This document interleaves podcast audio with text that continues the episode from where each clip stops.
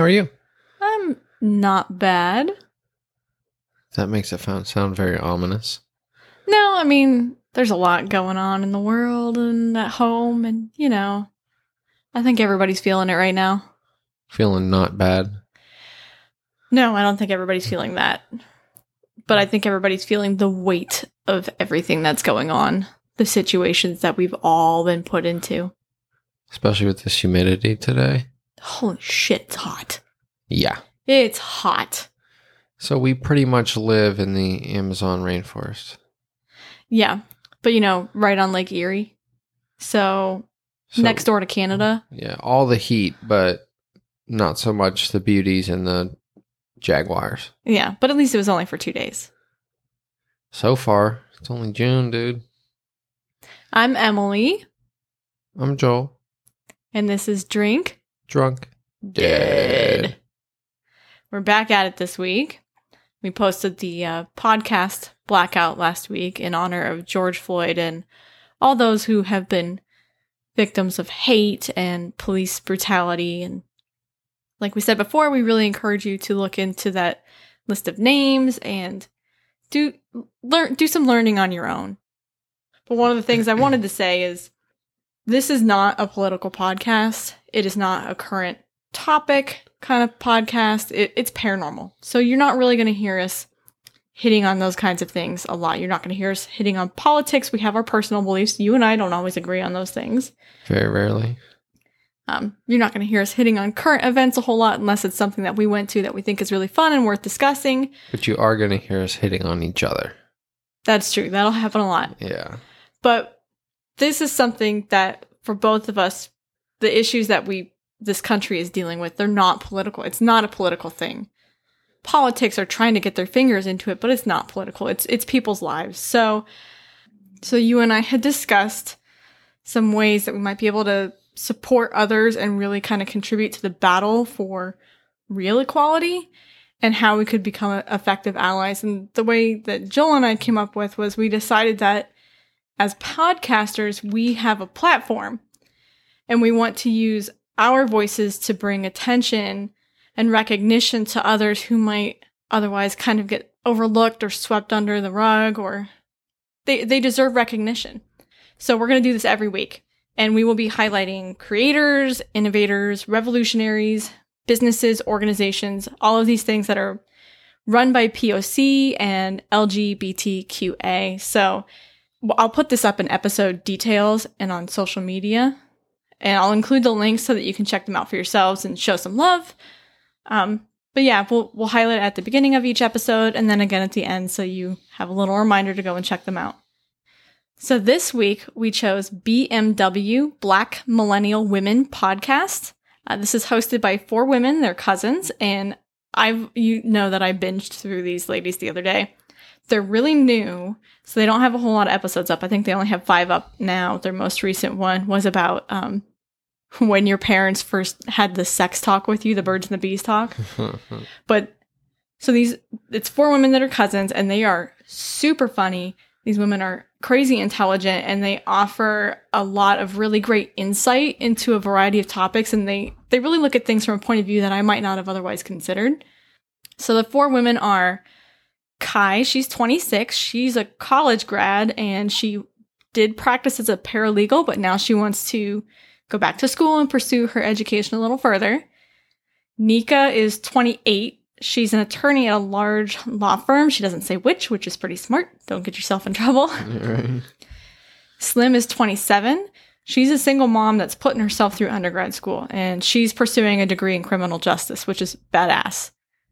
And then Tia is a stay-at-home mom of two, which as I I know myself, that is hard. That is full-time, more than full-time work.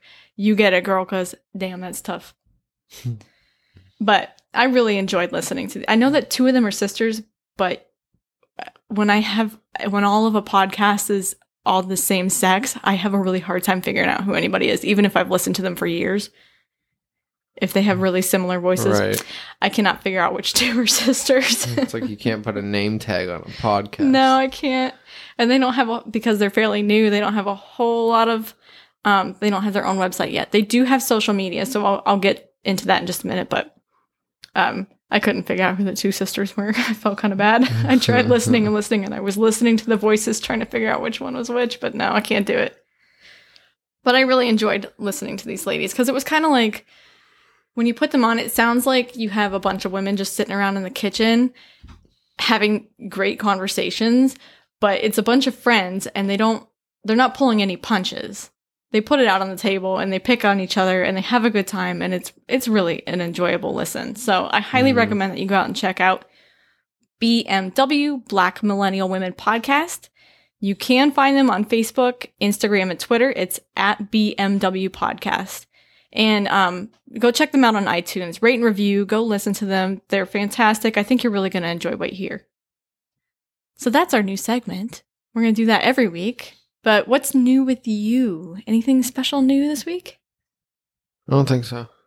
No. I feel like there was something that I was thinking about earlier, but I can't remember now. Pretty much brain dead 24 7 anymore. I feel it. Yeah. It's getting hard. Yeah, you're working two jobs, 60 hours a week. The grind. The grind. And you're not getting any hazard pay for doing any of this. Essential workers. I feel like that's that's over now. they didn't give it to you when you were bullshit. before. Yeah. Whatever. Unemployment, they get 600 extra bucks a week, but you get nothing for hazard pay and you still have to go to work every day. Yep. Yeah. It's glorious, isn't it? That's pretty shitty, not gonna lie. But I had uh I had some news. I don't know if you guys have noticed over the past two episodes, three uploads, because I wouldn't really consider the blackout an episode, but um the sound should be a lot better. I've been using something new on our uh, podcast host. It's Buzzsprout. So they added something new. It's called Mastering Magic, and it's making us sound so much better. I had So to crisp. oh, I could not get our sound where I wanted it, no matter how hard I tried. I am just not. Tech whiz. I'm not that techie. I tried and I tried, and it got better as we went along, but not to this level. And I'm very pleased. It's definitely a little extra cash out of our pocket, but it's worth it. It's definitely sounding a lot better. So I hope you guys are enjoying this. Fucking better. So are you ready for some fun facts then? Since we don't have any major news I'm ready for the fun facts. Okay. So I'm sorry, BMW podcast, that this is the topic. This was the one that I had picked before we decided to start the new segment. So, and it was just too funny for me to exclude. I couldn't, like, I had to put this in. So this week we're going with fun facts about flatulence. Oh. Why are you apologizing? Because I'm introducing this new segment and these four awesome women, Oh, and then my fun facts farts. are about farts. I'm sure they'd be appreciative.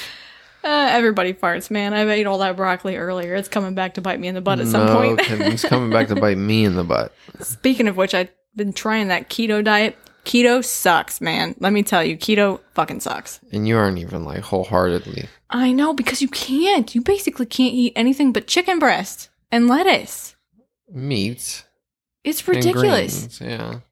So it's ba- it's It's like The- stir fry every night. it's the modern version of the Atkins diet from the early 2000s, which was anti-carb.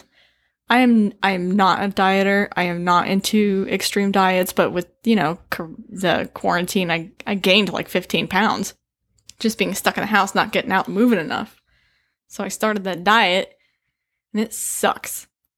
You can't eat pasta. You can't eat rice. You can't eat beans. You can't eat berries. You can't eat ice cream. Like fuck this shit. I don't even like ice cream, but right now I want it. You can't eat ice cream? No, it has a whole shit ton of sugar in it, and sugar's a no go. And I know that They that have sugar free ice cream? tonight, okay, so tonight we're drinking sangria. That's Yeah. our drink. We haven't even talked about that yet. We gotta throw that in here. Sangria is like straight sugar. So I am breaking the keto diet right now. Hardcore, but For it's a good reason. It. but anyway, let me get back into the facts about flatulence and then we'll discuss what we're drinking. Well, you already said it. All right, all right, all right. We're drinking sangria. Do you want to give the recipe? Should we give the recipe? A bunch of alcohol Yes. and some Sprite and lemonade. Uh huh. And you make it in bulk. You got to have a one gallon jug container. 36 ounces of Sprite, 18, 12 ounces of. You have no idea what you're doing. yes, I do. 16 ounces of bourbon. We went with 100. No. That's way too much bourbon. No, it's not. Trust me. Arrested. 39 Stop. Just ounces of stop where you're vodka, at. 39. 12 ounces of lemonade, Okay, so if you want the real and a recipe, whole bottle of wine. At least I got two things right. you get you need 16 ounces of vodka. You wanted the 100 proof vodka. I nixed that because we got 100 proof bourbon.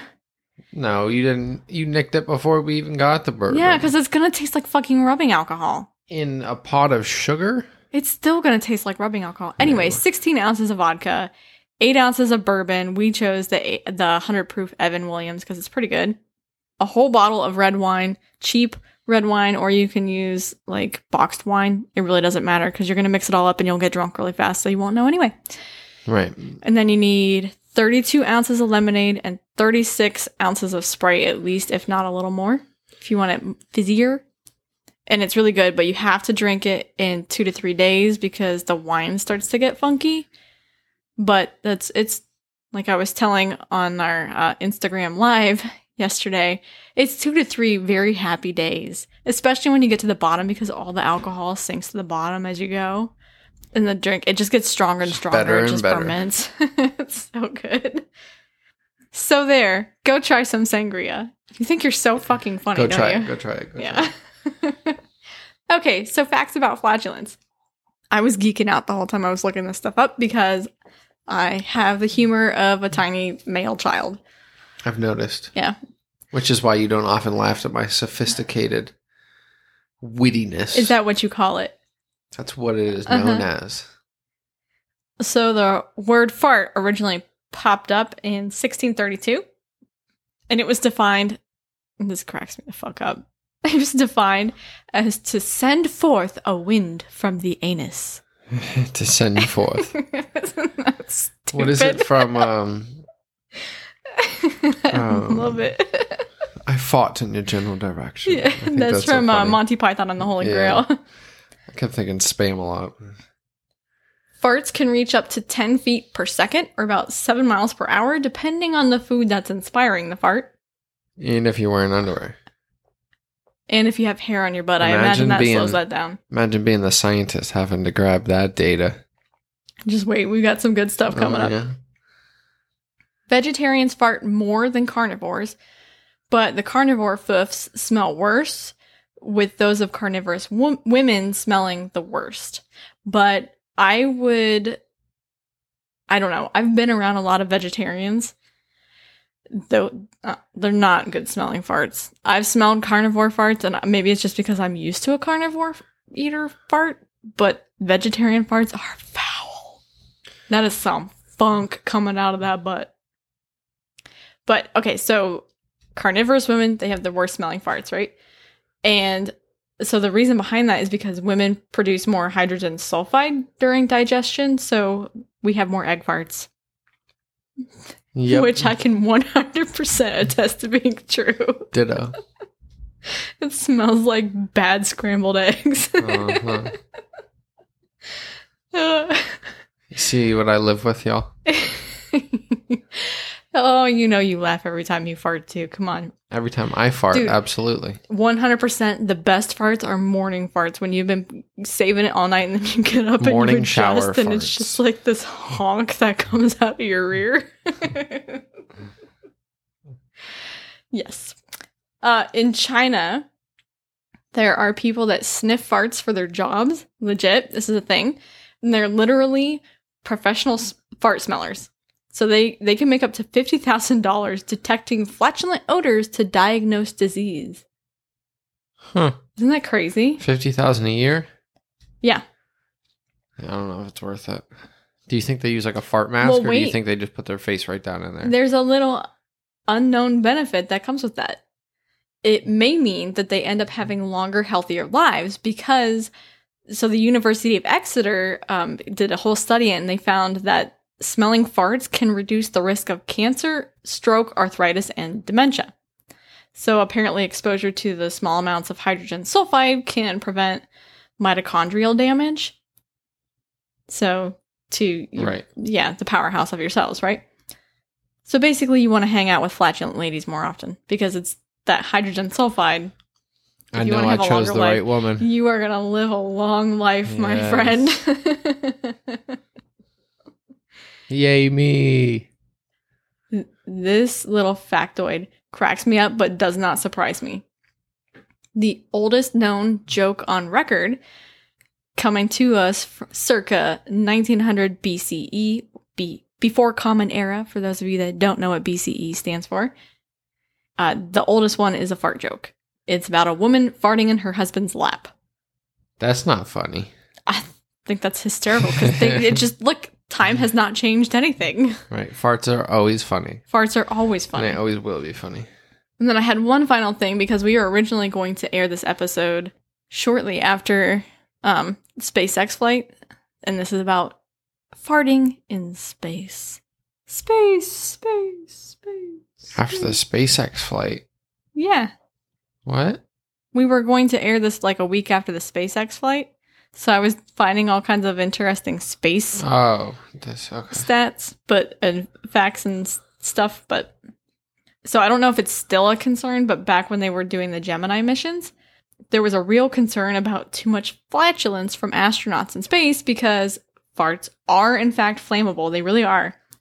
And um, since those were tiny pressurized cap- capsules, there was this real threat of gases causing an explosion. They did a whole bunch of scientific studies about it, um, looking at the different astronaut diets to see which ones produce the most amount of farts. Uh-huh. I think that's funny. This is what NASA spent money on. right. Our government spent It's big bucks on shit, this stuff. so those On are the- my fun facts for you for today. Thank you. On the space station, they have to be concerned about odors, poop and farts, I'm sure, and stuff. Mm-hmm. Just because it can cause a headache too. Cause a headache. Yeah, It's making people sick. because it just recirculates. It's all recycled air. Baby, you would be in so much trouble. You could not be an astronaut. You would kill well, everybody they up there. wouldn't be feeding me what I eat now. Deep so- fried chicken all the time. Not all the time. Shut up. Dude, it's like at least eight times a week that you're eating fried chicken. Sometimes you have it multiple That times is- a day. An exponential over exaggeration. I don't think so. How much chicken and chicken nuggets do we go through here? okay, chicken and chicken nuggets are two different things. Chicken tenders and chicken nuggets, then. That bag's been in the freezer. The bag before I finished it was in the freezer for about three weeks. So I don't even want to hear it. Because you were eating nuggets instead. No. Whatever. So we've had our Pay attention to drinks. your own thing, baby. Focus on your damn self. We've had our drinks. I'm almost done with my drink. We're on our way to being drunk. Let's talk about the dead. The No, I said it so you don't have to. Too late. We're good. It's in there now. You're going first this You week. shithead. I'm There's ex- something sticky all over the table, and it has caught cat hair, and it looks like our table now has fur. That's really not. That's not surprising but at it's all. disgusting. It is disgusting. You should look at it. It's kind of gross. Children and cats. We basically have four kids. and then you on top of that. Oh yeah, Jeez, I'm please send added. prayers. Uh huh. So I'm excited for our topic this week. It's one of my favorites. I've been so waiting for this. I can't wait to do it. Yeah, waiting what like 18 episodes. I know it's one of my favorite things. I'm so excited. Is it UFOs? It's UFOs. UFOs. I think you're going first this week, though. I sure am. So my story is the Stephenville sightings. I don't think I've ever heard of those. Good. You look so Jane- serious. Huh? you're like good. January 8th of 2008 in the town of Stephenville, Texas, which is about like 100 miles of Da- um, from Dallas, Texas. A handful of residents reported viewing anomalies in the sky. They claimed to see white lights in the sky above Highway 67. I don't know what Highway 67 is, but that's what everyone said. Hmm. So first they had formed in an horizontal arc, then in vertical formations. Several residents described a craft as the size of a football field, while others said they were nearly a mile long. And these were similar to the Phoenix Lights sightings. Wait. So was it one craft with a whole bunch of lights, or were these Just let me get multiple to crafts it. that were? Let me get to it. Well, you said it. That's I don't. mm, Okay. So this was similar to the Phoenix Lights, where there was you know like a mass reporting of people who had seen it in the 90, in the late nineties. One of the guys who had seen the sightings in Stephenville, he was a local pilot named Steve Allen, and he estimated that the strobe lights spanned about a mile long and a half mile wide. And he said that they were zooming across the sky around 3,000 miles per hour at times. And he never reported a sound. So he said it was silent.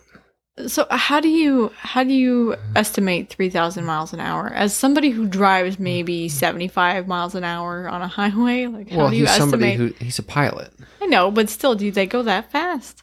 They don't go that fast. Like that's ridiculous. No, pilots. How do you estimate No, like Cessnas, they probably go like several hundred? 130, Right. So how do you estimate three thousand miles an hour? I don't know. Very fast. I'm just wondering how, it's not like you came definitive up with science. that number. So, according to Steve Allen, the object was traveling at the high speed which supposedly reached 3,000 feet in the air. So, really not that far no, above the that's ground. not very high at all. On January 10 23rd, after initially denying that any aircraft were operating in the area, the U.S. Air Force said that it was conducting training flights in the Stephenville area that involved 10 fighter jets. At three thousand feet. The U.S. Air Force said that F 16s were flying in the Brownwood Military Operating Area, which is just southwest of Stephenville. Many townspeople didn't buy the explanation, believing that what they saw was too technologically advanced, advanced for human capabilities. So, this was the account from Steve Allen. He's a trucking entrepreneur he was at his friend's house. Um, they were all sitting outside around a fire.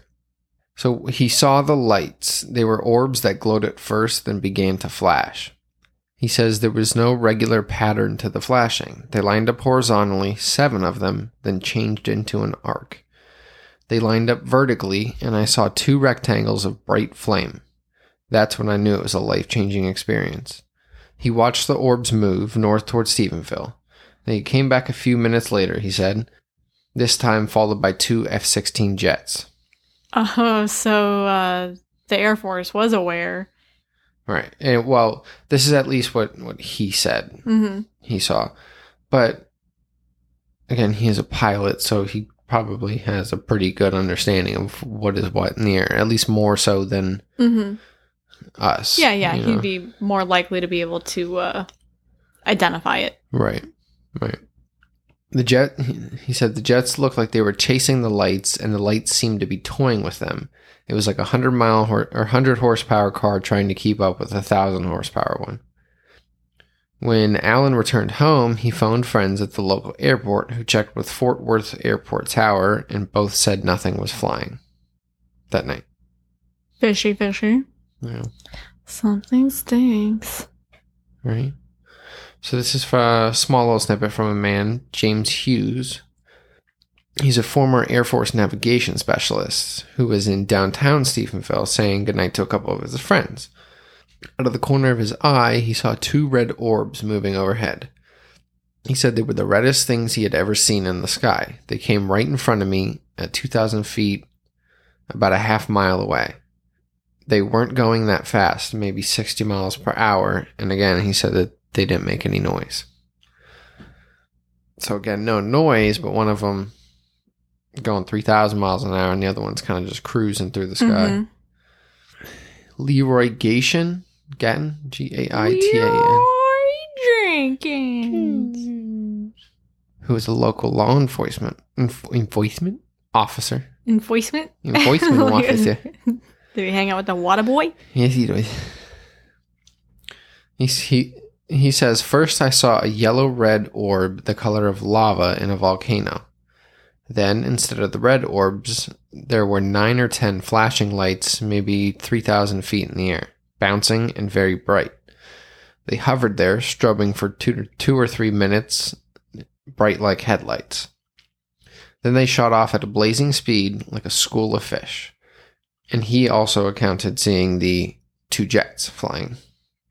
Okay, so that's good. There's more than one witness that saw the jets. So the local paper, I believe it was the, I don't remember what it was called. I'm blanking right now. Um, published a an article, possible UFO sighting on January 10th, so two days later.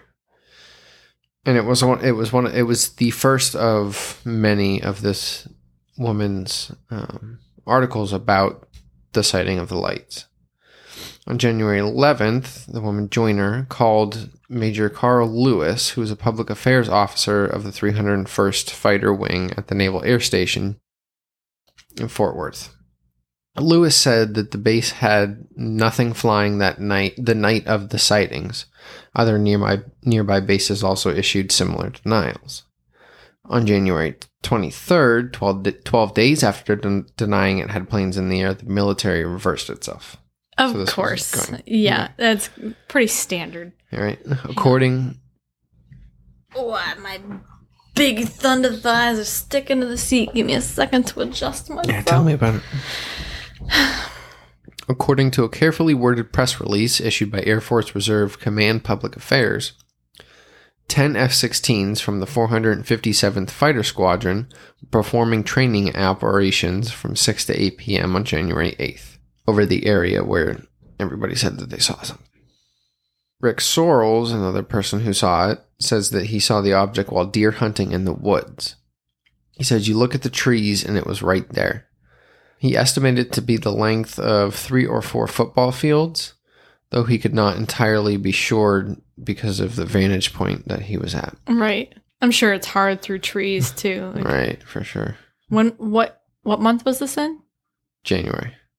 Okay, so there wouldn't have been Early any January. canopy on the trees, so you could at least see through the trees, but there probably still would have been a fair amount of obstruction. Right. For sure. Not to get a clear view. And if it was just lights, you know, a tree could be sitting right in the way to block out one light or something. hmm So this, I don't really. I don't know. Maybe he was just trying to grab attention for something, you know. But he later claimed that military cops copters um, had since overflown his property at low altitude, and that he's been getting strange phone calls. But nobody else had this problem. No. He also claims that an unknown man came to his door. Even once told him that, son, we have the same caliber weapons you have, but we have more of them. After Sorrells grabbed his rifle, the guy said to him, You need to shut your mouth about what you saw. So Sorrells goes, I'm trying to decide whether or not to open the door. We're just standing there, face to face, looking at each other. I'm thinking he's dressed for the elements, and the dogs are raising such a ruckus, he must know he's in danger of being caught. That's when I realized he wanted me to see him. The man that then turned away and walked into the woods. So that seemed a little Wait. bogus, but there's been That is very confusing. Is his house in the woods and he was standing on one side of the door and he could like looking through the peephole? no. The guy was they were standing face at the door. So why is he But- deciding whether to open the door? No, he's saying like again. That's how I get it. Maybe I've had too much sangria, but I didn't follow that very well. Okay, I did not follow that line of thought. I'm thinking that he says we're just standing there face to face looking at each other. So I right, don't imagine. and then he talks people. about opening a door. I think that I think he's saying that in the future, like he, no, whatever. Anyways, it's still not that like government officials, high level, you know, like secret programs have never done these type of things, like the Men in Black and Oh, the Men in Black absolutely exist. right? I don't know, not the way the movie they makes, but yeah, they exist. Yeah, so I don't, I wouldn't doubt it, but I don't think it's very believable, personally. If this thing was closer to his property than anything else, there might have been a reason to go visit him versus visiting people in a suburb area. Right. I mean, if you're going, if he, one, if he's secluded it's a lot easier to intimidate him than going door to door in the middle of a fucking suburb where the neighbors can look out and see the men in black right there. Right? Yeah. It's definitely a little more it's, more subtle. Yeah. The one point I found interesting here is he says that the guy was dressed for the elements. So, he like knew where was- he was. Right.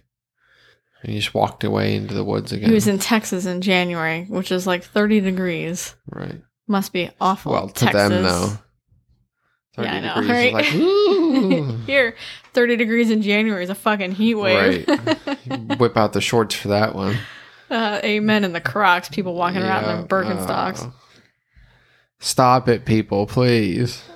I will never forget seeing it. Some teenage girl in the middle of a fucking snowstorm. We literally had like two feet of snow on the ground, and she's wearing a mini skirt and Birkenstocks and trying In to walk into College. a giant eagle with her mom. No, it was here in Erie. it? yeah. And she's complaining about how cold it is. And of course, high schoolers don't wear coats. Just she's wearing no coat, mini skirt, and Birkenstocks. And I'm like, Mom, how'd you let this chick out of the house? Right. Kids these days. Kids these days. So, uh, MUFON Yay, move on. had set up an open hearing on the sightings. Um, just trying to get accounts and statements from people who claimed that they saw it. Um, so they filed, after this hearing, they filed for a Freedoms of Information Act with requests to the military branches and other governmental agencies. Only the FAA and the National Weather Service acknowledged that they had any relevant information and forwarded radar data. In July, the group released its report, which suggested that several fighters, as well as an airborne warning and control system plane, were in the area. But so, they claim, was a mysterious large object without the required transponder that identifies and locates aircrafts. What? They're trying to claim that this was some U.S. thing. That was one of their aircraft that was huge. MUFON saying that? Is that what you're Is asking? that me? what? Is that what they? Did I hear that completely wrong? Probably. I don't know what the fuck you're saying. Never mind. Just continue. A transponder is something that identifies an I, aircraft. yeah, I know what a and- transponder is. I thought you were saying gives something you the about the. ability to communicate with one another. I know what a transponder is. Okay. In case you heard what I just said, Okay, well, you didn't understand what I just said, so I'm trying to. I'm not talking about the transponder. I'm talking about. It sounded like you were saying the U.S. government was saying this was one of theirs, just flying around. No, around. this was a report from MUFON, and they said that on these radar files, the the data that they collected, they found they saw a couple of fighter jets as well as a airborne warning and control system plane. So that was on the radar as well as another large unidentified object. Eh, okay, okay, that makes more sense. See, I thought you were lumping them all together as military stuff. No. Okay, just move on. The report concludes that a very large unidentified craft or object was tracked on radar for over an hour. Most of the time, the object was either stationary or moving at speeds of less than 60 miles per hour. At 7:32 p.m., the object was tracked accelerating to 532 miles per hour in 30 seconds and then slowing to 49 miles per hour 49 miles per hour only 10 seconds later. Hmm. I mean, I, I believe it. I've had a personal experience.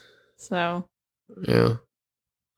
And it goes with a lot of the other claims that people were saying too that it would speed off out of nowhere and then come to a stop and Mhm. hover and then and they, they try to come up with excuses like, oh, that must have been a drone, or maybe it was a helicopter, or you, you could have seen a flare. None of that shit does this.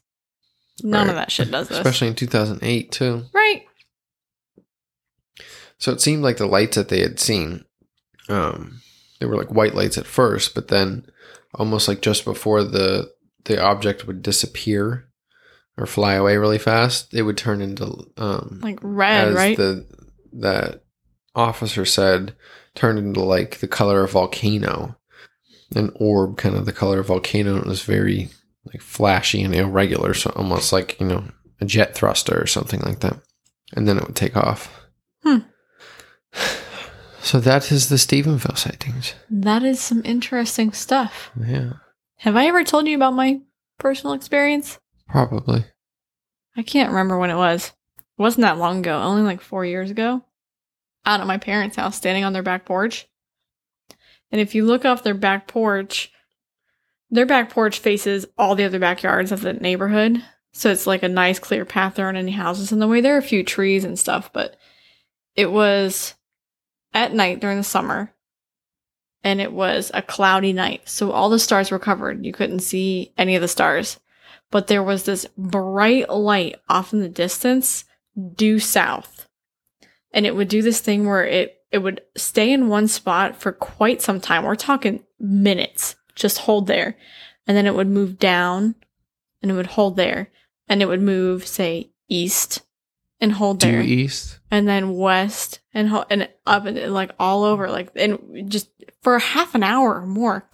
No way this thing was a drone or a helicopter or anything because it stayed in that perfect spot. And then when at the end when it was done with whatever the fuck it was doing, it just you watched it slowly fade out into nothing. It was so cool. I mean, it was this bright isn't light. when you were experimenting with PCP and DMT and shrooms and acid Hmm. No, at this the same time. this w- this would have been during my enlightenment period. Mm. With the ecstasy, gotcha. Yeah, it wasn't yeah, the yeah, hard yeah. shit. You know, four years ago when I was such an ex head. Right. Was that an actual term? No, I'm just making shit up as I Okay, go. I, I have no idea. because- Nerd. well, they call it Molly now. It was X when I was a They're teenager. different things. MDMA. What? They're still It's the same things. thing. It's just like It's the same compound drug. Molly's but more it's- pure, I think. Right. Molly is the purest form of MDMA that you can get. LSD is often, or ecstasy is often cut with all kinds of other crap. Yeah. right, baking mm, soda, That's a trip. heroin. Yep. I can tell you a few things about my minutes in the drug game. Yeah, you never did any of this shit. Huh? You were such a clean kid. Just because you didn't do it doesn't mean you don't know it. Well, that's fair. Every high school kid knows that shit. All right. So thank you very much for that story. That was a good one. I was I had not heard of that one before. It's a little it's classic US government of no no no no. We don't know what you're talking about. Oh, you know what? Maybe on second thought we were in that area. You're like bullshit, man. You have the best They're like, records on "Oh, anything shit, ever. MUFON's you knew you were in in." that area. I don't know why they backtrack on anything. What is the fucking point? Just be upfront. Because the second you backtrack on your story, we're calling your bullshit. They don't care. They don't know nobody's going to do anything about it. What can we do about it? Just bitch and complain? Well, that's true. We they can't don't do give a damn fuck thing. if we do that. but we're gonna call you on your bullshit anyway. Yeah, and they're probably like, ooh, boo hoo. Yeah, it's like when teenage kids call their parents on their bullshit, and the mom's like, "Yeah, go ahead. What you gonna do about it? Because your ass is still gonna be grounded." Right. Okay, mom, it's not fair. You know what you're doing. Is that the parent you aspire to be one day? Uh huh. So, you have a story for us this week, or meh? Oh, I do, I do. But shall we take a Oh, shall we take a bathroom break first? Shall we? Elevator music? Elevator music. Cue. Elevator. Music. Now. Go. Thank you, sloth. What? You're like the sloth from Zootopia.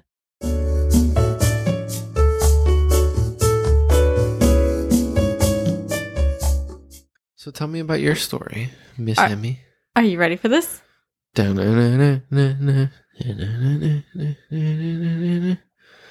is that copyrighted? Probably.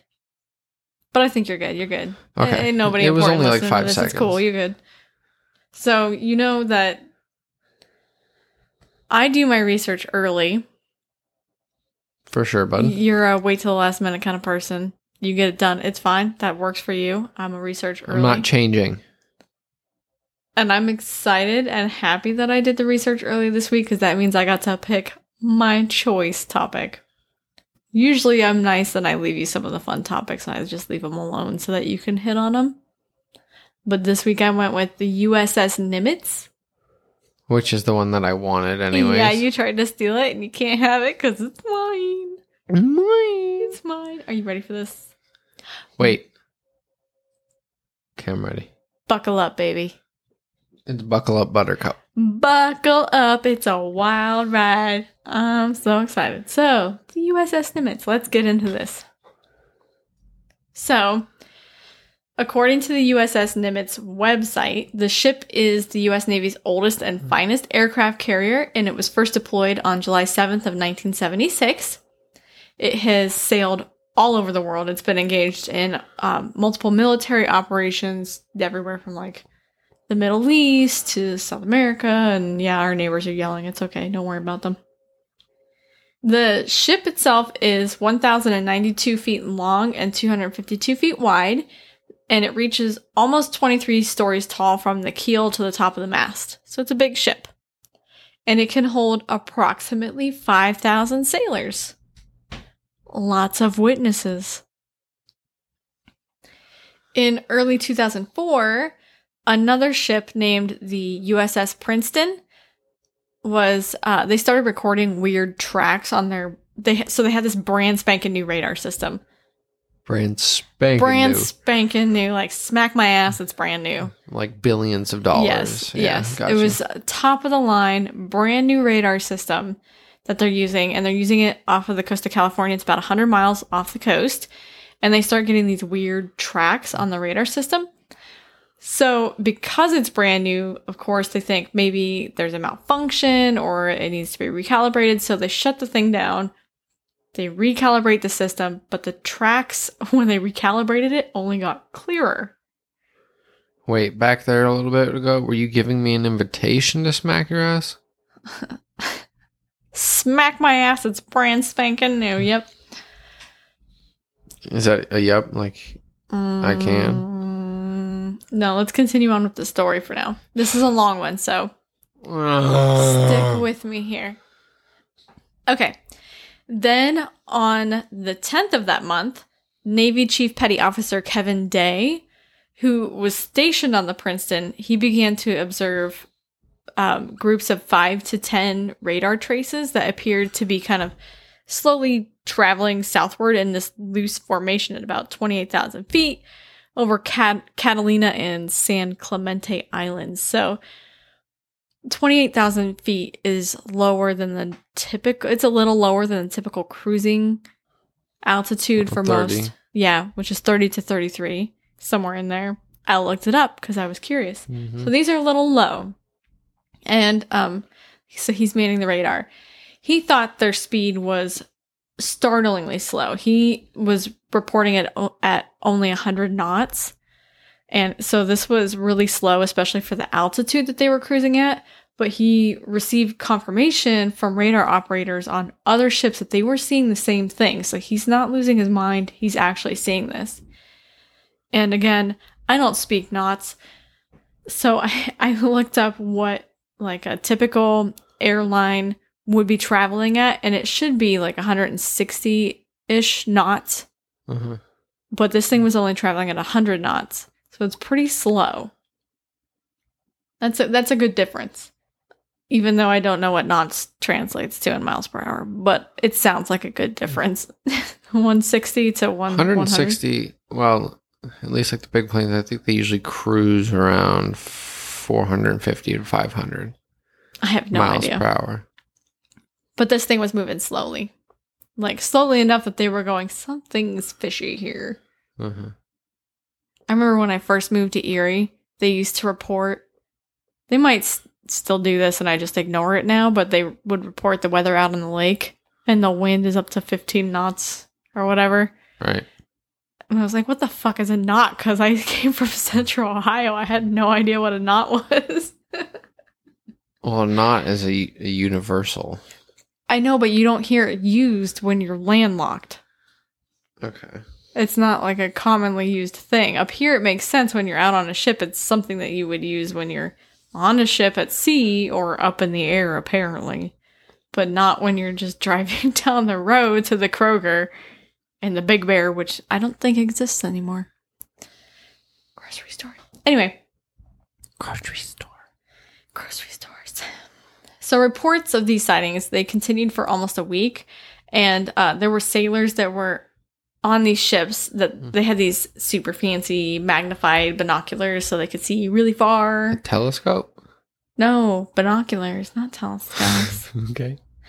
but they when they used the magnified binoculars, they were able to watch something kind of moving erratically in the distance. So they were able to visibly see what they were seeing on the radar through the binoculars. Got you.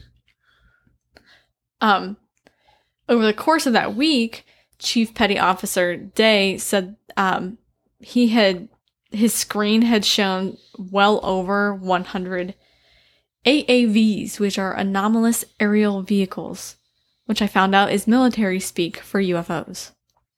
Because they can't say UFOs, it's too taboo, so they call them anomalous aerial AAV, vehicles. yeah. AAVs. Anomalous is more professional than unidentified. Why? What? You haven't identified it. Why is unidentified unprofessional? If unprofessional isn't unprofessional, I was making a joke about the military, dude. the military is ridiculous. Yes, it's fair. Laugh. Ha! So, contrary to the initial observation of Chief Petty Officer Day, many um, many of these appeared. The later ones appeared at altitudes that were greater than eighty thousand feet. So these things are way the fuck up there. And then they would later drop at what was described as astonishingly fast speeds to lower airspace. I didn't even know radar went up to eighty thousand feet. I had no idea. I Yeah. that one I did not bother to look up because this is a long story, and I hit the point where I was like, eh, okay, sure, I'm going with it. that was from the History Channel, the eighty thousand feet. So I'm going to trust that the History Channel knows what they're talking about. I believe it. Use just sound waves. How do you- Or is it radar? Is radar sound? I should know this. i I've mean, that's what bats before. use. It's sound radar. Yeah, so ultrasonic. yeah, Yeah, I believe it as long as the the sonic locator, something like that. as long as Sonic as long as the output is powerful enough and your receivers are sensitive enough. That makes sense. So we'll go with eighty thousand feet. That makes sense. Sure. sure. Jinx. Jinx. Haha, got it first. Bastard. Then on the afternoon of November 14th, 2004, this day was really what they called it a picturesque day. It was like the perfect day for flying because it was clear blue, cloudless skies, and a calm sea. So it was the perfect day to be out flying maneuvers. And around 2 p.m., and I couldn't tell whether that was Pacific time or Eastern Standard Time Okay. because the times varied depending on where you were looking at and i think that this might might be 2 p.m eastern standard time i'm not positive but at around 2 p.m the uss princeton they began to observe more of those unusual sightings on their radar so um, the, an operations officer on board the ship they contacted u.s marine corps FA-18 Hornet and two U.S. Navy Boeing FA-18EF Super Hornets. So these were super. horny. Super Hornets. Super. Super Hornets. And these things were they they were all flying from the USS Nimitz and they were conducting training maneuvers in the area that day. Lieutenant Colonel Kurth was the commanding officer of the squadron, um, and that was Squadron VMFA 232. He was flying the Marine Hornet, and then there were two Navy, uh, the two Navy Super Hornets, which were two seaters, so they each had a pilot and a weapon systems operator. They were flown by Commander David Fravor, who was the commanding officer of Striker Fighter Squadron 41, and he piloted the lead Super Hornet. And then Lieutenant Commander Jim Slaight was flying the second Super Hornet. So these were all like really experienced pilots. They had many years of flying under their belts, right? Mhm. You have a lieutenant, lieutenants, and commanders, and yeah, stuff. That sounds experienced. All the good goods. That sounds experienced. I don't know. I'm not in the military, but it sounds pretty highly experienced. I'm going to trust them on that one. Got you. So the pilots were directed by the radio operator on the Princeton to go investigate the spots that were popping up on the radar because it looked really fishy. And they're like, okay, we're sick of this shit. Go check it out. Somebody needs to figure out what the fuck's going on here. They waited days to go check this shit out, right? They kept seeing it forever. And then they're like, well, you know what? Maybe we should go take a look at that. We have some free time. I guess Uh, we could go yeah, out. You know, um, something about this uh, strikes me as a little bit unusual. It's a little bit uh, fishy. Get it? We're in the sea. Uh, uh. No. Okay, I'll give that one to you. Yeah, yeah, yeah. okay, so they go out, and as they're going out, the radio operator asks the pilots whether they're carrying any operational weapons, which they're not. So obviously, if they're being asked if they're carrying any weapons, these things are making the radar operators nervous. There's something going on. It's clearly not identifiable to the radar operators. They're going, Do we need to shoot this shit down? As the pilots approached the intercept area, Lieutenant Colonel Kurth was instructed to leave that area because the Navy Super Hornets were approaching. So I guess they take priority over Marines. I really don't know. I'm not sure why. But when um, Kurth goes to turn around and return to the Nimitz, he looks down and he notices what he described as this round section of turbulent water that was about 50 to 100 meters in diameter. So it's a good it's a good size, right? But he couldn't see what was causing it. The Navy pilots then came up and they reached the intercept area. But they as they were coming up, they didn't see anything on their radar. They couldn't see whatever the ship was seeing. But when they got there, they also noticed that same turbulent area of water and they described it as being about the size of a Boeing 737, which I'm not Quite that a bit fam- different. and I know that's a large size, but I could not tell you what the size of a Boeing 737 is just from looking at it. It's probably around six hundred feet. Sure. I'll But take your word for it. 50 meters is only around fifty foot. What? Did you say 150 meters is only around 50 feet? Yeah. A meter is three feet. Yeah. Your math is bad. Just do like my math math on a live Instagram video. See, I always get it switched up. Yeah, no, it's bad. Again, I'm an engineer. it's like I'm a biologist. See, I always know. I always get it mixed up in my head because I know the 3.428 is the conversion factor between a meter and a foot, but I always, whatever. I do it the other way around.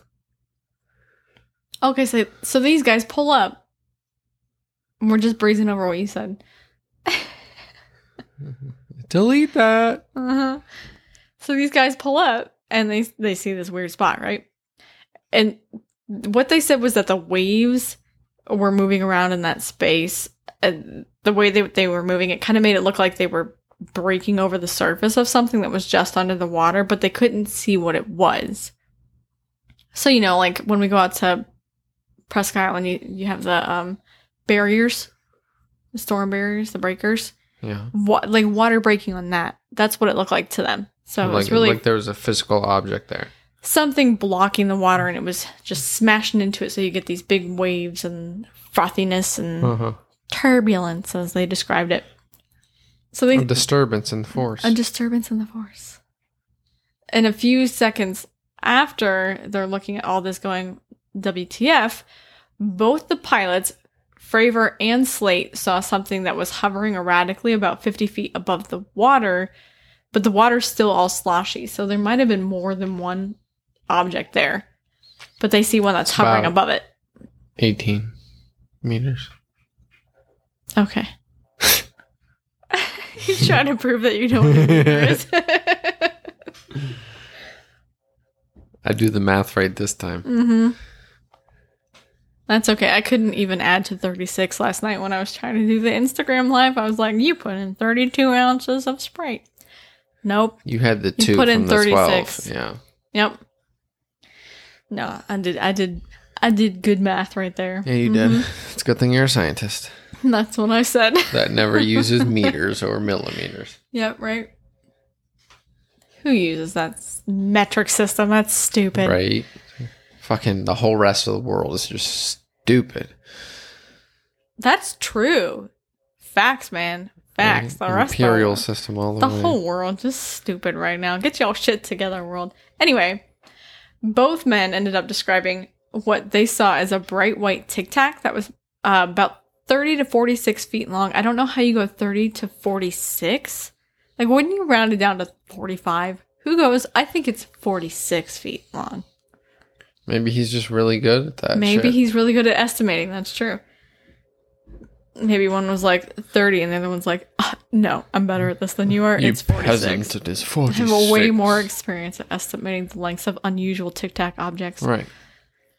But the weird thing about this is it didn't have it didn't have windows, it didn't have wings, it didn't have like the tail section, it didn't have portholes, no visible engine. It had nothing. Like it was just this smooth, like a baby's butt kind of thing. And it moved back and forth like a ping pong ball, ping pong ball. And it moved back and forth like a ping pong ball that was bouncing off a wall. So it was a really weird movement. Totally smooth object. I don't know why my brain just went straight to Futurama when the professor goes, Good news, it's a suppository. Yeah. Because you're a fucking weirdo. Maybe? I know. Fry's like, I can't swallow that thing. And the professor goes, Good news. It's a good show.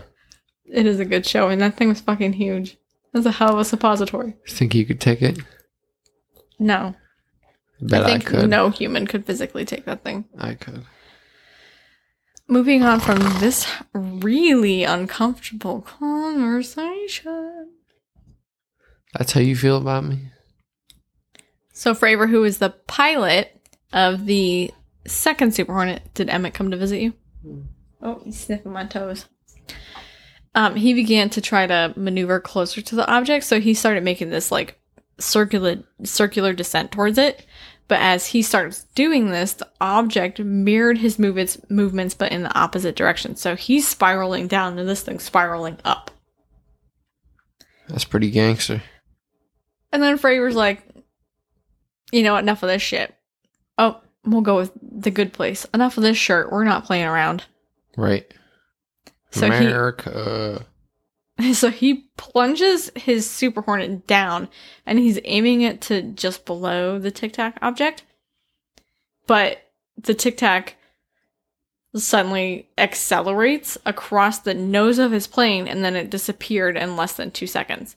And this was witnessed by the weapon system operator that was flying with him, as well as the crew in the other Super Hornet. So there were multiple, th- there were four witnesses to what it was doing. hmm It's not just Fravor, even though there are reports that people were making fun of Fravor as being like, I believe in UFOs, but I think that most likely came after. I'm not going to go into detail. You can go look up the history, but people made fun of him for believing in UFOs. But if you have four people that witness the same damn thing, Right. it's not just one kook's idea. Emmett! Big guy. He wants some love. Yeah. Okay. So since the thing was gone, the jets immediately begin to return to their rendezvous point as you're supposed to do, right? And within seconds of changing course, the Princeton radios them and says that the target has suddenly appeared at the rendezvous point, which was 60 miles away. So it went 60 miles in seconds. Seconds. 60 miles per second. That's what a Tesla can do. was wild. Um, but but by the time they got there, the target was already gone. Even though it had been again, it was viewed by the Princeton. It might have been viewed by other ships. I didn't get confirmation of that, but it's, it's craziness. That's pretty quick. Right?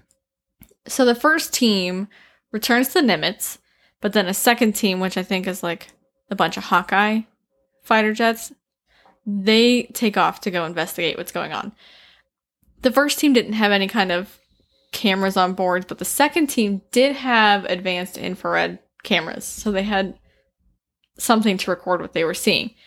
And that team was able to capture video of the object.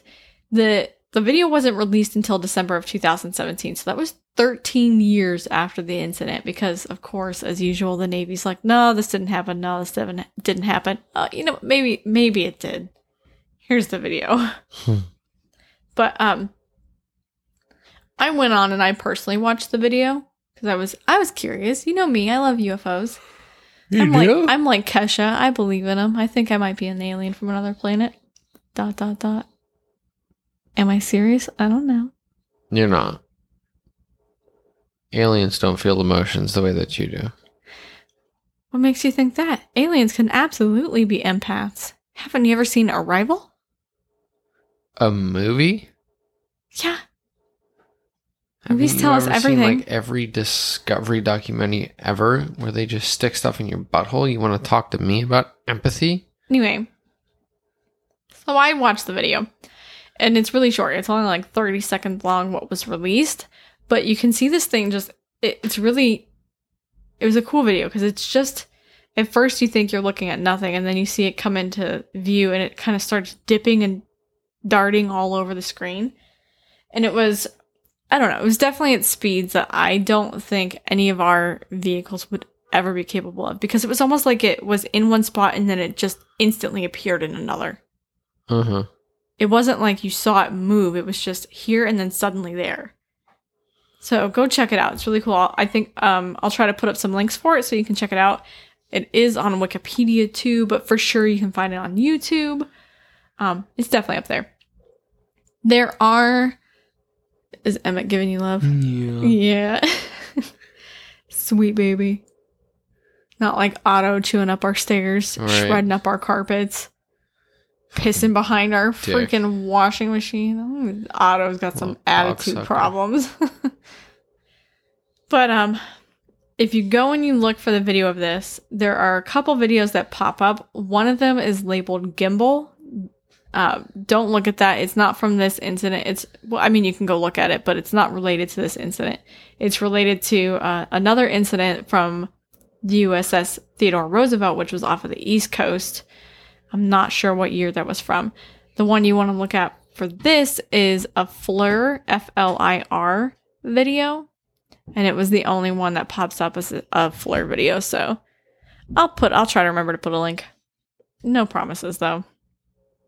Because Right. show notes are not my forte. No.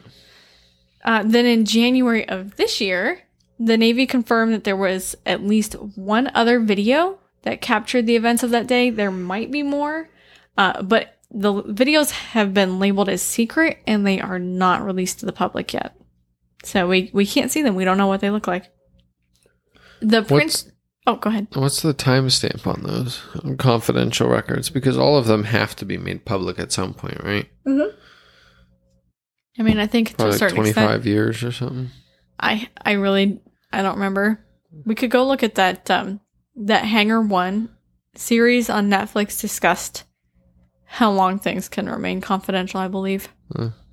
But then again, they might have since changed the rules on something like that. Right. Or it's just, I mean, if it's already confidential, we have no knowledge of it. Why do they have a reason to release it?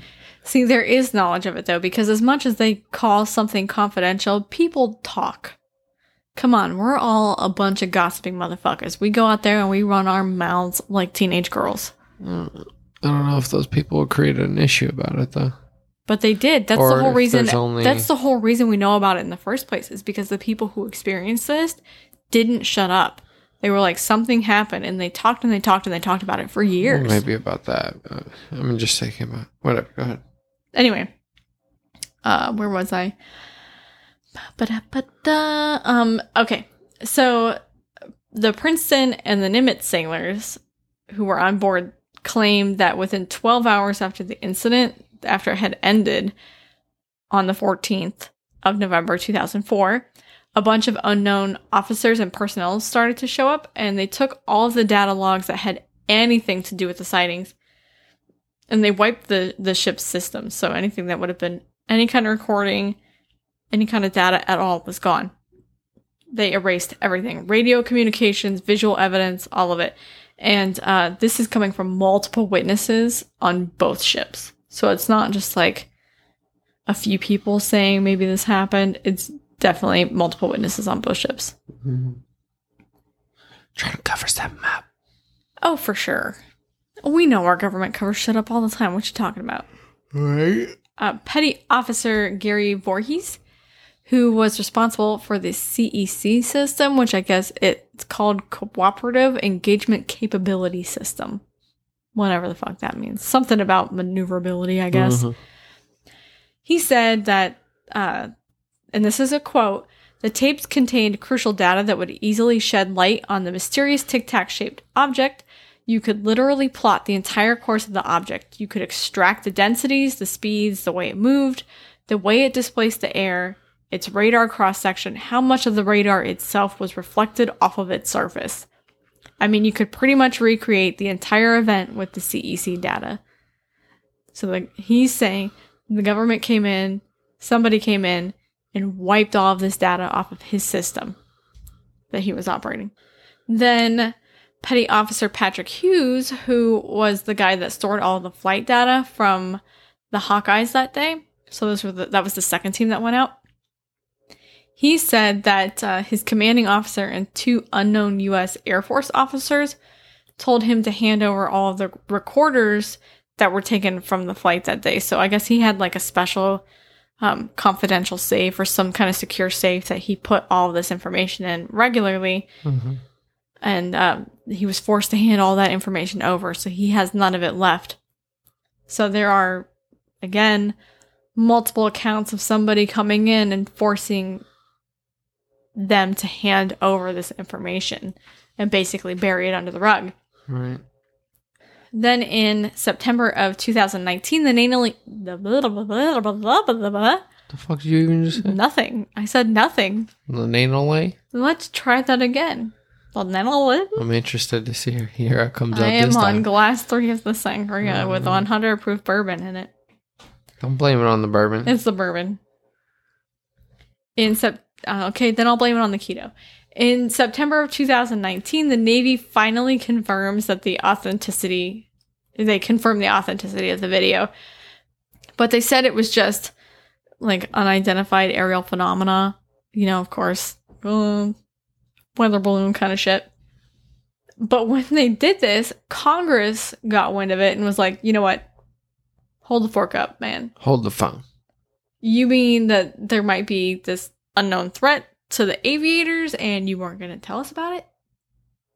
No, no, no, Congress no, is like, no, "Nuh-uh, honey. you, you're going to spill. You're going to spill. so, which I think is interesting because if you think September 2019 was right around the same time they were doing the whole um, Go on. impeachment of Trump. Uh huh. I, I had Wow. investigations stuck in my head. Leave me alone. So they began a bunch of hearings to kind of look into this further. They they really wanted to know what kind of danger these sightings might kind of might pose to aviators. And these sightings are still going on today. Actually, they've increased. Hi, Emmett. Come here, buddy. Of the Tic Tacs in particular, or No, just sightings in general. Like, okay, so the USS Nimitz had two uh, nuclear power plants on board, basically. And you know the idea that wherever there are nuclear power The plants, you will find um, a lot of UFO sightings. Uh-huh. Well, there have been more and more and more UFO sightings around US sh- naval ships, but it's not just US naval ships that are experiencing this. It's happening all over the world. If you look into records elsewhere, all nations are experiencing this. They don't know why or what's going on, but it appears that we've seen some kind of an uptick in activity when it comes to UFO sightings. So that's what Congress was looking to. Uh, it was discer- it, blah, blah, blah. back that up. It was determined that the encounters were not related to U.S. technology, so it's not ours, and it isn't any known technology from anywhere else in the world. They couldn't figure out what this was. They were like, "This is just nothing that we've ever ever seen before. There's, it doesn't move like this. It doesn't. We've never seen anything that moves in this way and at these speeds." An official report of the incident, which was originally produced in 2009, stated the AAV, which is the anomalous aerial vehicle, was no known. I can't do this. I back up. An official report of the incident, which was originally produced in te- 2009, stated that the AAV, which is an anomalous aerial ve- uh, I can't aerial vehicle, Just say AAV. AAV. You gotta do. You already discussed it. was uh, no known aircraft or vehicle that was currently in the inventory of the United States or any foreign nation, and it displayed advanced low observable characteristics that rendered US radar based engagement capabilities ineffective. So basically, it makes it almost impossible to see, to really be able to track it. It also displayed advanced aerodynamic performance and greater velocities than any known aerial vehicle with no detectable means of producing lift or visible control surfaces. They don't know what this thing was. Uh, So like like I said, they they admitted that there was another video. I'm wondering if that video was way clearer than the one that they put out, the FLIR video, the FLIR, because that the FLIR video that I watched was not that clear. You know, It's it's, it's a black and it? white. It's an infrared. But if they're able to see that, if they are able to see and say that this is nothing that we've ever seen, there's no way that we can see that it's controlled or this, that, there must be a clearer video of this thing out there that they are not releasing to us. Just a little um conspiracy theory for you. unless they're just solely taking the statements of the pilots and navigators, because didn't they say that it didn't appear that it had anything? They did, but I imagine that they would want actual visible evidence of that Hmm. before they can make such a claim. And this is, I mean, that's a pretty strong claim to make. Hmm. But of, of course, there are always the naysayers. So there were a bunch of, there are a bunch of excuses that came with this. There are claims that the these ex- these pilots were highly experienced pilots, right? They've been in, at it for years. So there were claims that the highly experienced pilots misunderstood natural phenomena that they were seeing on their radar because that makes sense. There's also the excuse that it was a glitch in the radar system, even though the pilots physically saw the objects. Right, that's what I'm thinking. And then this is one of my personal favorites that it was a drone. In 2004, 100 miles off the coast of California, flying faster than fighter jets with some of the most advanced technology at the time. You so you know what Ion drone really makes sense, right? Thrusters, Yeah, yeah, yeah. Yeah, I think that's a plausible explanation there. Right. Good job, guys. That that seems realistic. Who the fuck comes up with this? You shit? go, Navy. 2004, man. Anyway, so I'll wrap this up with a little bit here for you. There was also a little bit of speculation that the erratic movement observed in the video is due to the jet banking one way or another. But if I, I think if you watched it, it moves so quickly that I think it's an unlikely explanation. And like I said, it's like it disappears and then reappears in another spot instantaneously. So it just it doesn't make any sense. And then there were a couple of interesting things that I wanted to include, but I couldn't really figure out how to put them within the timeline of the story.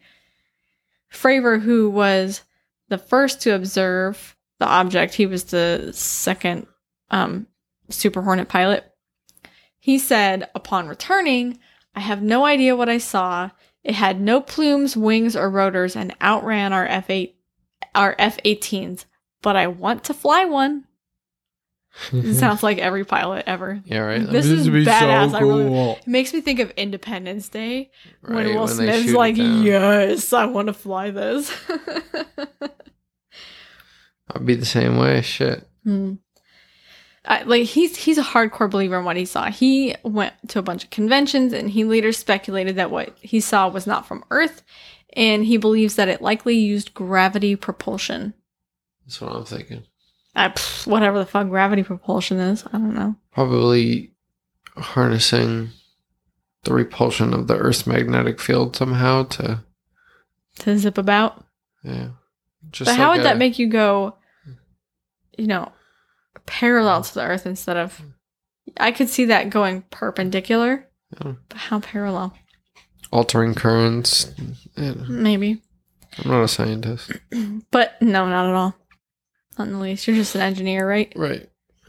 But uh, something else to come out of this was um, the admittance of the existence of a kind of shadow program in the government. It was called, poss- and it possibly still exists. We don't know. It was called the Advanced Aerospace Threat Identification Program, so AATIP or ATIP.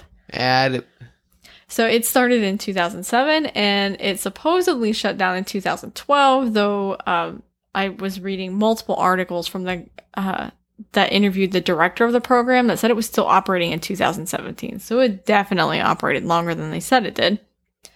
It kind of made, uh, reminded me of Space Force with Yeah. Steve Carell. Good show, by the way. So it's apparently kind of this. It was started as this pet project for Senator Harry Reid, who was the Senate Majority Leader at the time in 2007. And I guess he's this. He's a big believer in UFOs, and he has a lot of interest in studying them. So he he convinced the government to set up a program to look into this stuff. And it was it was really small. It had a small budget, and it was basically laughed at by the Defense Department, and just it really reminded me of watching Space Force and the the Air Force the versus the, or something. maybe. But um, apparently, a lot of the information that went to those congressional hearings came out of AATIP. So that was all regarding the sightings and um, the accounts and everything. All the stuff that went to those hearings came from this this organization, the program. Hmm. So it's really oddly in thanks to the shadow program that the Navy was forced to admit what had happened in November of 2004. And that's my story for you about the USS Nimitz and their encounter with a UFO or multiple UFOs. With a tic tac. With a tic tac. With a flying tic tac. Thank you for sharing. what flavor do you think it was? Definitely not cinnamon. Well, it was white, so it had to have been the peppermint. yeah, definitely not orange. Definitely That's not so cinnamon. Basic, man. If you go on peppermint tic tac, What's the point of a tic tac? To They're freshen your breath. Cinnamon, baby. Cinnamon. No, gross. As fuck. So that wraps up our stories for the night, I think. Indeed. Don't forget to go check out BMW Black Millennial Women Podcast. I think, honestly, I think if you guys go out and you check them out, you're really going to enjoy them. They are funny, they are intelligent. Like I said, they offer great kind of insight and views on different topics. Uh, they cover everything from TV to personal life, all, all kinds of stuff. You can find them on Twitter, Instagram, and Facebook at BMW Podcast, and you can also find them on iTunes. So go check them out. Don't forget to check us out on our social media, baby. Yeah. Baby, where can they find us? Drink, drunk, dead podcast. Mm-mm. Uh, Mm-mm. drink, drunk, dead. Yep, there you go. Nailed it. Um, Facebook, Instagram, and the tweeters. Yep. And if or email us at drink, drunk, dead podcast. Got that one right. At gmail.com. and if you Send follow us us, your shiznits. if you follow us on Instagram, If you, you have good stories. you might see our live videos. And talk shit on Emily. And yeah, whatever. Facebook also. Talk shit on me on Facebook. No, live videos Oh, live videos. Yeah, occasionally. More often on Instagram. on the Insta. But hit us up. Let us know what's up. Let us know if there are topics you want us to cover. Let us know if there's maybe an organization or business you want us to support, you want us to highlight for our new segment. Shoot it to us in the email, like he said drink drunk dead podcast at gmail.com. I know which org- organization we should do next time. Well, I already know what one we're doing next time, but what are you thinking? Joel is broke org. Um, Donate, please. Thank you. Kisses for all my people. Well, we'll start a Patreon just for you. All right, cool. Well, I'm gonna have to put nudies up on there. On Patreon? That's what That's the special for. thing. That's what Patreon was literally designed for, You lucky mother truckers. right? Well, thank you guys for listening. We appreciate we like I said before, we see every week that you guys are tuning in and it really means a lot to us. We mostly do this for ourselves, but we really do it for you guys too. We it makes me excited to see that you guys tune in. So, thank you. You egomaniac. Uh, No, I mean I don't know. It's nice to think that there's somebody out there listening to our weird ass voices talking about stupid shit and making corny ass jokes. Yeah. I think we're hysterical, and apparently are 11 other people on the planet agree. Right. Thank you. Thank you, 11 other people. Apparently, the other six billion don't have Spotify or Instagram or uh, Apple or whatever. Shout out Alex at Supernatural Tendencies. He's one of our devoted fans. He listens every week. So thank you, Alex. I see it. Thanks, brother. Yeah. So shall, we, raise a toast to, our, our, ghosts. ghosts.